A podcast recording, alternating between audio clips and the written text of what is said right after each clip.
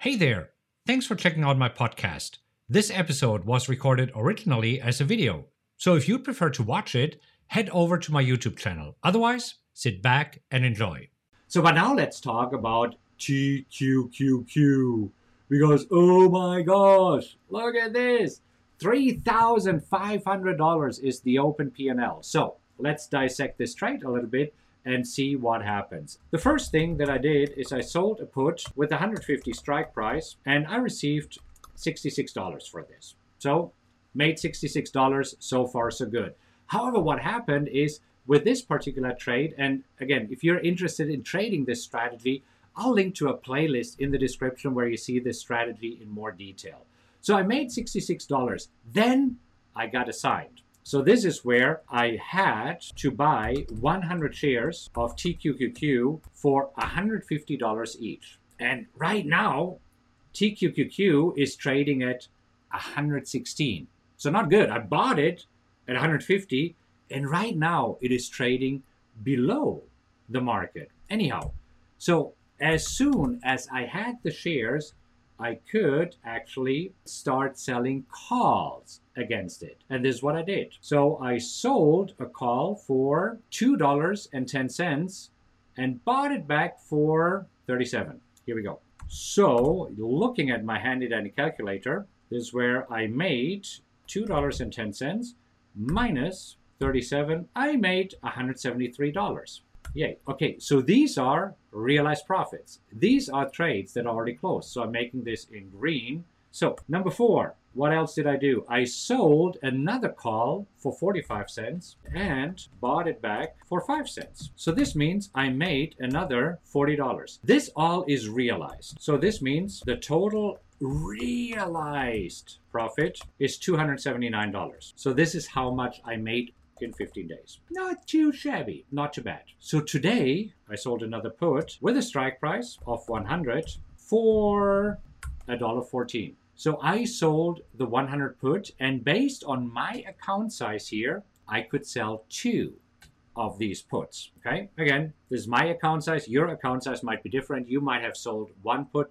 Doesn't really matter. So I sold another two puts for $1.14. So this means that uh, I made another $228. Okay, that is pretty good. Now, might say, this might have been a stupid idea because basically what happens if TQQQ is below $100 by next Friday, by September 25th, I have to buy 200 more shares of TQQQ. But here is why this is really, really awesome if this would happen. So right now, there's two scenarios that can happen, and both are awesome. The first possible scenario, TQQQ stays above 100 on September 25th, which is in one week from now.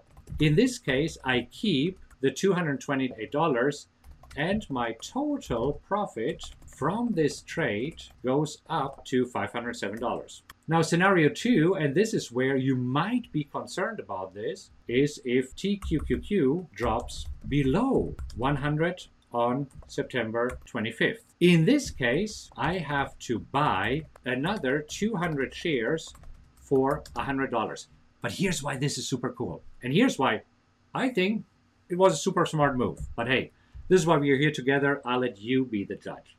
So when this happens, when scenario number two happens, I would have bought 100 shares for $150 and I would have bought 200 shares for $100. So this means that right now my cost basis is lowered because now I'm using the average. So I did buy 100 shares times 150 plus 200 times 100 and I'm dividing all of this by 300 so that I get my average price per share. This means my price is $116.60. It's my average price per share. So this means as soon as TQQQ moves above 116, I start making money. At 116.66, I'm breaking even. If it moves above, I'm making money. So this here is my 116.66 magic level. Now look at this. Is it more likely that NQ over the next few weeks, or TQQQ here, goes above 116.66 than 150? Yes, right? So this is by doing this. If scenario one happen, okay, great. I'm just keep racking up profits. That's fine. If scenario two happens, even better. I'm lowering my cost basis here. So it's only $116.66 per share. Right now it is $150. And therefore, it is easier to get back into the green. I know, lots of math, but is this making sense? Does this help? This is how I'm managing this trade that might look that it is in trouble, and actually it is not. It is going according to the plan. All right, that's it for today. If you enjoyed this episode, please make sure that you subscribe to this podcast. And if you could do me a huge favor and rate it, that would mean a lot to me. Just leave a five star rating and let others know what you think about the podcast. Also, you can go to rockwelltrading.com slash social where you'll find links to all of my social media accounts as well as event info, blogs, and other cool updates I have for you. Thank you so much for listening, and remember to join me next time. Until then, have a great time, and I'll talk to you soon.